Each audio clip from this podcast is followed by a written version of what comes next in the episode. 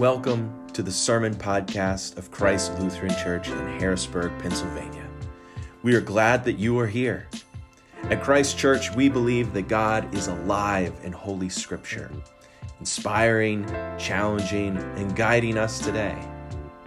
As we journey through the Bible together, we bring our hopes, our pain, our questions, and our doubts, trusting Jesus to meet us here full of grace. Christ Lutheran Church is a special place of healing. May the Word of God bless you today. Can these bones live?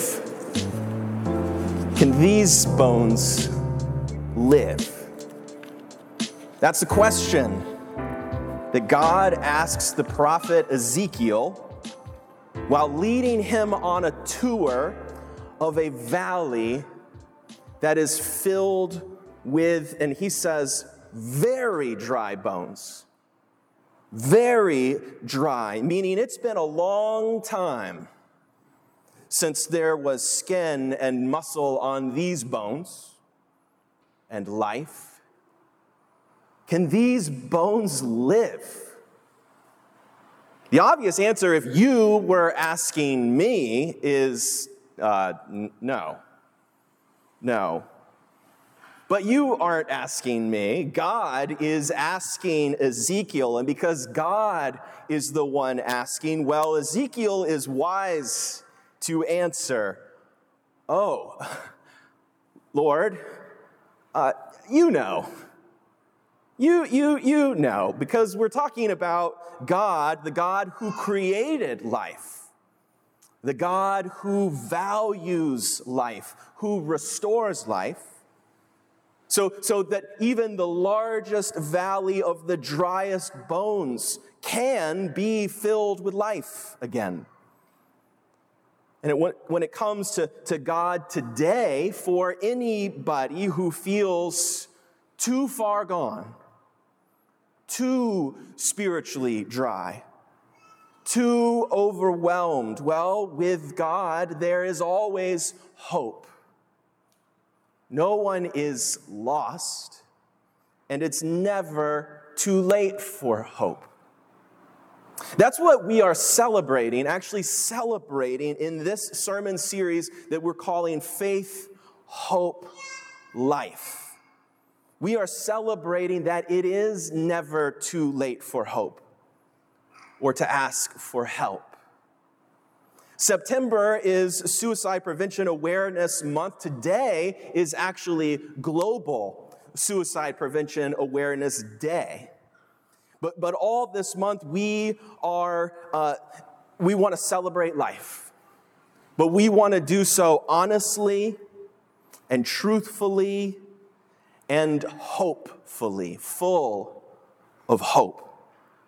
To, to help those who are suffering to discover that there is a key to hope, there is a pathway to life and to be a resource for help that, that comes from God. And, and then we want to help anybody that's listening today here at church or, or in our podcast online. We want to help them to know that, that, that they can help those who are struggling to find hope and the resources that they need.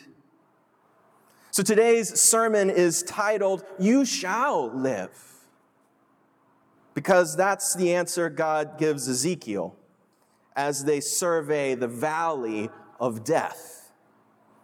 In the face of death, God encourages us, urges us to hope. Despite what we may be feeling right now, however hard, however painful, however dark, you shall live. Life is possible and you can make it through this, and God and his people are here to help. So, Ezekiel, he was a, uh, a Jewish prophet. He lived in Judah about 590 years before Jesus was born. It was a time of, of great conflict for Ezekiel and the people of Israel. Now, Ezekiel had had a, a, pretty good life. I mean, he was one of the elites of Judah. But that all changed when King Nebuchadnezzar of the Babylonian Empire invaded Judah. And the realities of war took over their lives. The realities of war. We've seen, John asked us to, to pray for, for the peace in Eastern Europe. We've seen just in, in under a year images, pictures of the realities of war violence, death, destruction, torture. They were living through hell and they were giving up hope. Ezekiel himself was captured with many other elites. He was taken to Babylon. He, he was a captive there. And life was brutal. They were a long way from home. Many began to, to doubt God, to deny God. A lot began to just give up hope completely. They were suffering from PTSD. And after five years of this despair, God began to speak to Ezekiel through dreams and visions. And God's messages, which Ezekiel shared with his people, while they reflected the dark realities of their suffering, they were also messages of hope. They were images of a future beyond the current moment of suffering. And now, Ezekiel, he didn't sugarcoat what they were facing. He didn't, he didn't paint a, a rose colored picture. He didn't look on the bright side. He looked at the valley of very dry bones because that's what his people felt like there was no hope. Did you know that if you are concerned that someone is thinking about taking their life, the most important thing that you can do is to ask them? To ask them if they are thinking about suicide. Many people, uh, they don't show the signs of it. There isn't that cry for help, but you can ask. God and Ezekiel start from a place where of what people actually feel. They, they are giving up hope. But from that real place, they can help. We can encourage when we know and we ask that, that we can take seriously and frankly, we, we show that we can take seriously and be frank about what people are feeling. And if we ask, we can then help them get the support that they need.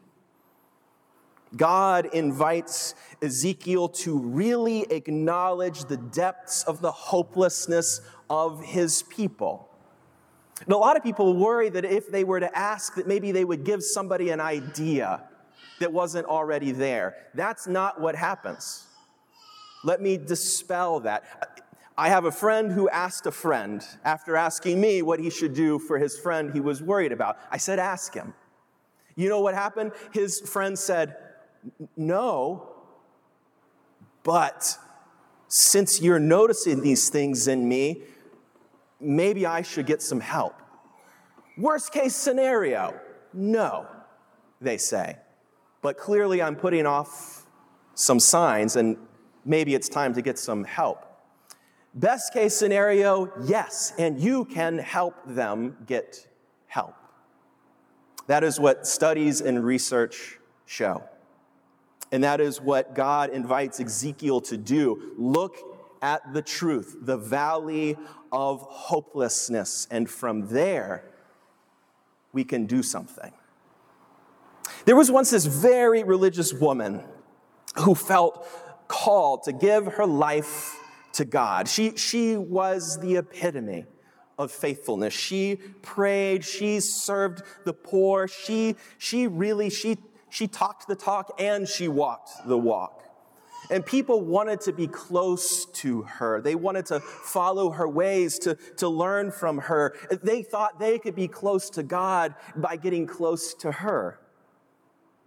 But even though on the outside she had this faithful life, she seemed close to God, she was almost a saint.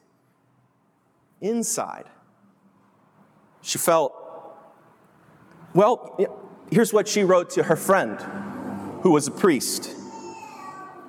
She said, In the darkness, Lord my God, who am I that you should forsake me? The child of your love, and now become the most hated one, the one that you have thrown away as unwanted, unloved. I call, I cling, I want, and there is no one to answer. While I raise my thoughts to heaven, there is such convicting emptiness that those very thoughts return like sharp knives and hurt my very soul. Love, the word, it brings nothing.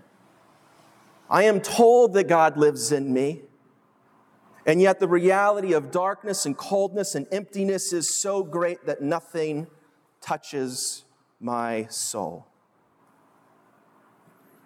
The woman who wrote about this emptiness, these sharp knives in her soul, this pain, we know her as Mother Teresa.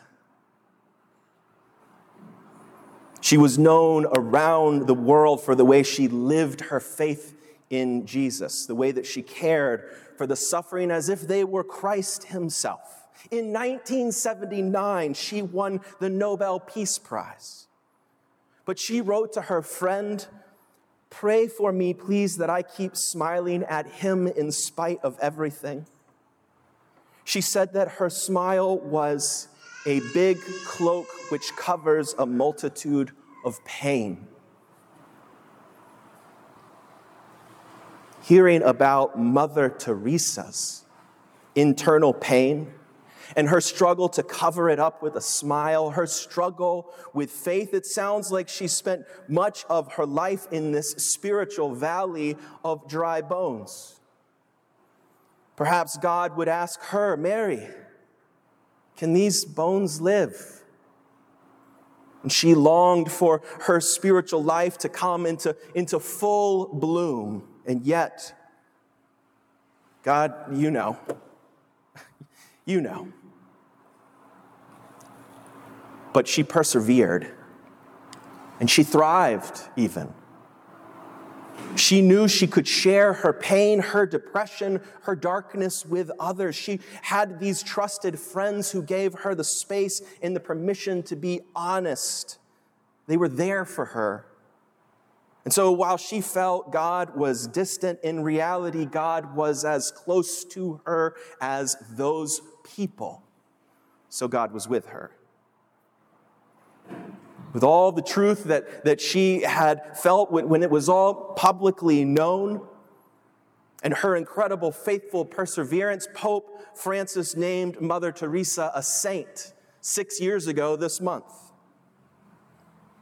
Even the saints experience doubt and despair and depression and internal pain. And Ezekiel shows us how God works wonders even in those places of greatest hurt. Listen again for the word of God for us today from Ezekiel. He said, Then God said to me, Prophesy to these bones. Say to them, O dry bones, Hear the word of the Lord. And thus says the Lord God to these bones, I will cause breath to enter you, and you shall live.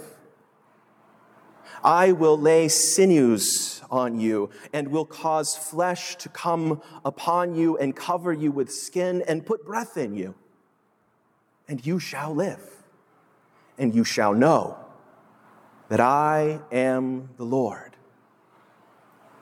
So Ezekiel says, I prophesied as I had been commanded. And, and as I prophesied, suddenly there was a, a noise, a rattling.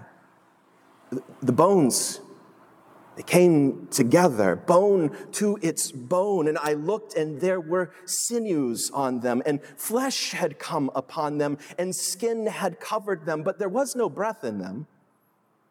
So then he said to me, So prophesy to the breath, prophesy, mortal, say to the breath, Thus says the Lord God, Come from the four winds, O breath, and breathe upon these slain that they may live. I prophesied as he commanded me, and the breath came into them, and they lived, and they stood on their feet, a vast multitude. And then he, he said to me, Mortal, these bones are the whole house of Israel. They say, Our bones are dried up, our hope is lost, we are cut off completely. So therefore prophesy and say to them, Thus says the Lord God, I am going to open your graves, and I'm going to bring you up from your graves, O my people, and I will bring you back to the land of Israel. And you shall know that I am the Lord when I open your graves and bring you up from your graves, O my people. I will put my spirit within you. You shall live, and I will place you on your own soil and then you shall know that I, the Lord, have spoken and will act, says the Lord. And this is the word of the Lord, the word of God for the people of God. Thanks be to God. God who created all life, God who created all life, who keeps the stars in the sky God who watches every eagle fly, God who catches every sparrow that falls from the sky. Our God, the giver of life, can restore life. Even the driest, lifeless bones get new life. Muscles can become strong again, flesh alive again. If you feel like you're standing alone facing death, if you feel like St. Teresa and the people of God completely cut off with a forced smile that covers the pain and nobody knows what's going on inside, well, know that God does see you. That God is with you. And that God sees the potential for life in you. Oh, my people, oh, my child, says God to every suffering person, Oh, my child, I'll put my own life in you. God promises cosmic CPR for us. I will get down. I will, I will do the work. I'll put my own mouth to mouth breath in you if you let me. Please, my child. I'll put you back in yourself. I'll put you back on stable ground, on your own solid ground. Trust me my child, oh, my people. God sees, God knows, God yearns for the potential life in you. And these aren't trite words. Beyond this present suffering, there is new life possible. Howard Thurman was a brilliant theologian, a scholar, a civil rights leader, a pastor, so much more. He was probably the greatest theological influence on uh, Dr. Martin Luther King. He was born in 1899 in Florida. At times, he was raised by his grandmother, who had been a slave. Thurman put himself through school working as a janitor. He graduated valedictorian from Morehouse. He went on to join the faculties of Howard and Spelman and Morehouse. He became the dean of the chapel at Boston University. He spent time with Gandhi. He founded an interracial church in 1944 that he served. He co pastored with a white pastor. And all the time during this intense racism and segregation in our country. He is a man who knew great struggles, who was raised by women who knew even greater suffering. And Howard Thurman soared in his most important book that he wrote in 1949 called Jesus and the Disinherited, Thurman writes about exactly what it is, exactly what it is that gives people the strength to survive and even thrive against the greatest odds. He says it's something that I think is also true. It, he, what he says, I think, is also true uh, for people who find themselves in any kind of personal pain and suffering, who nonetheless keep going. What we might call resiliency. Thurman writes, I've seen it happen. In communities where that were completely barren with no apparent growing edge without any point to provide light for the disadvantaged i have seen children grow up without fear. With quiet dignity and such high purpose that the mark which they set for themselves has even been transcended now i believe he can say i've seen it happen because he himself is a product of this and he says it is the awareness that a man is a child of God.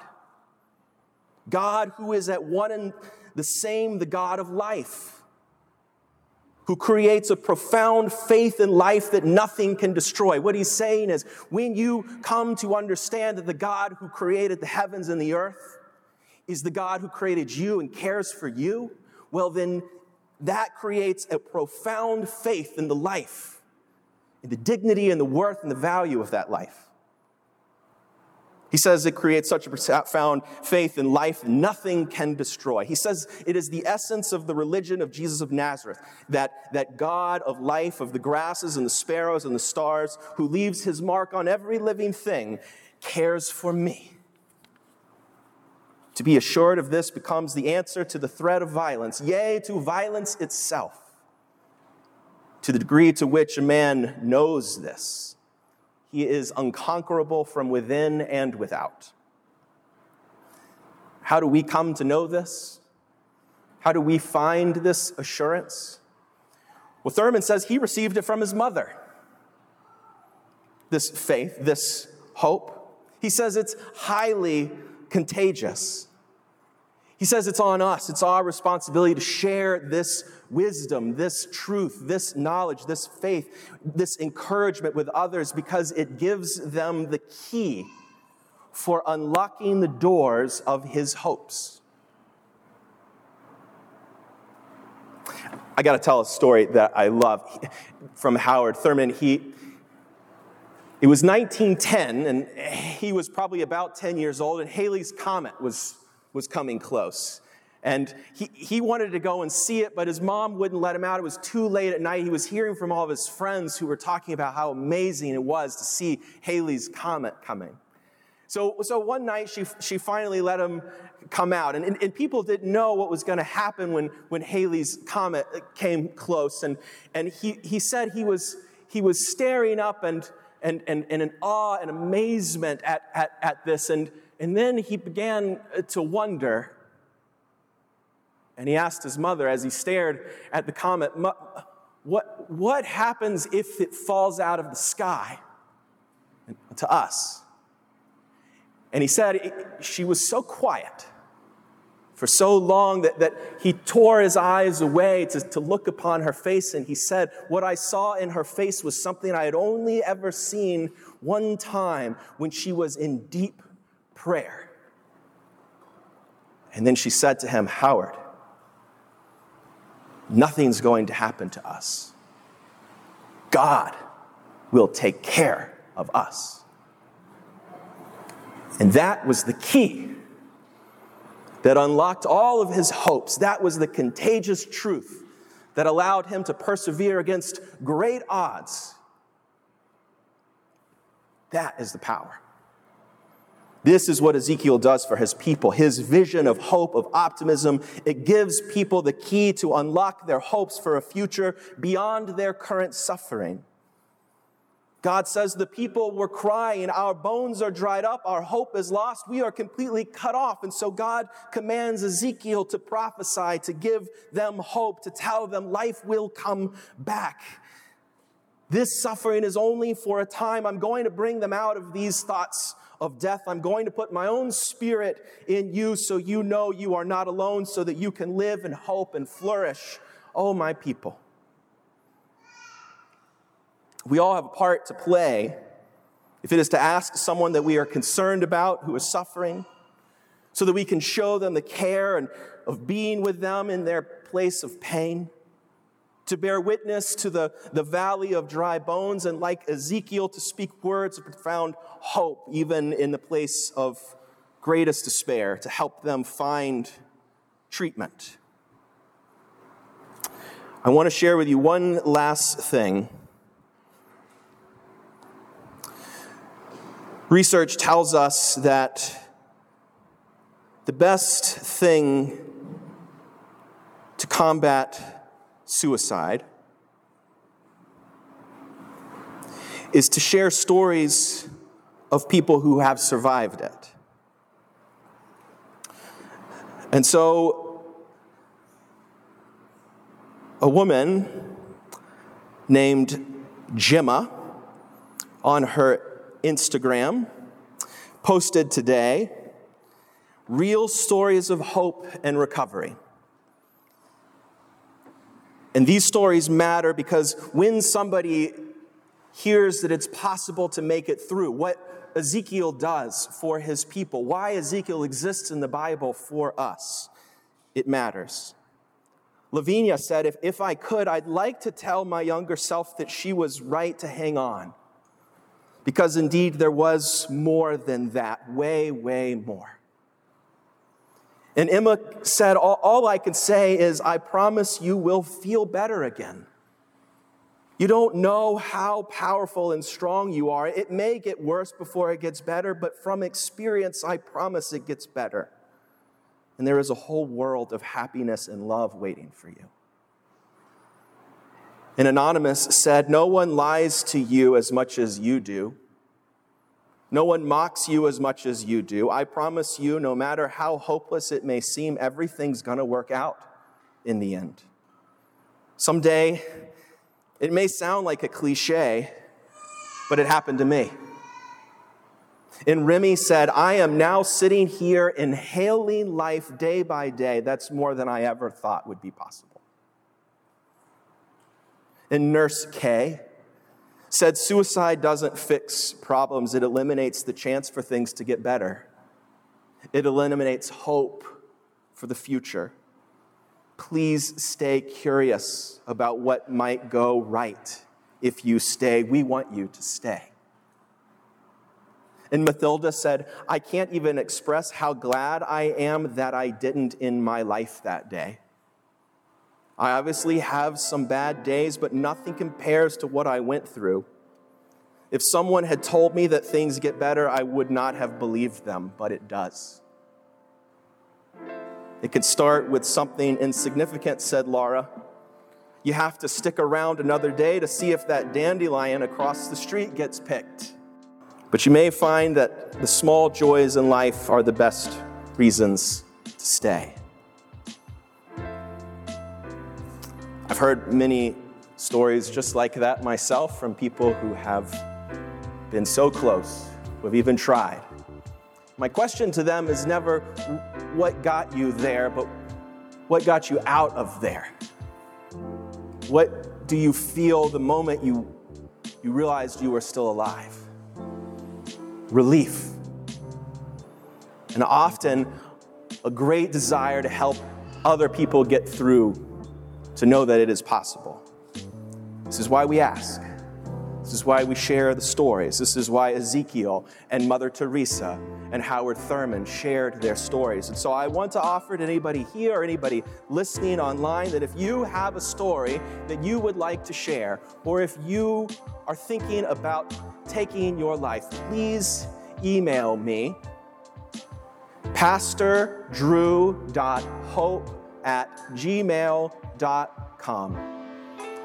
You may share a story anonymously or personally of, of, of what got you through. And, and if you are today thinking about taking your life, please call 988 and get help. Reach out to someone that you trust or email me. We'll go from there. For those needing to hear that hope today, to receive the key. You are a precious child of God, and together a people will get through whatever you are facing, and God will bring us through. In the name of the Father, and the Son, and the Holy Spirit. Amen.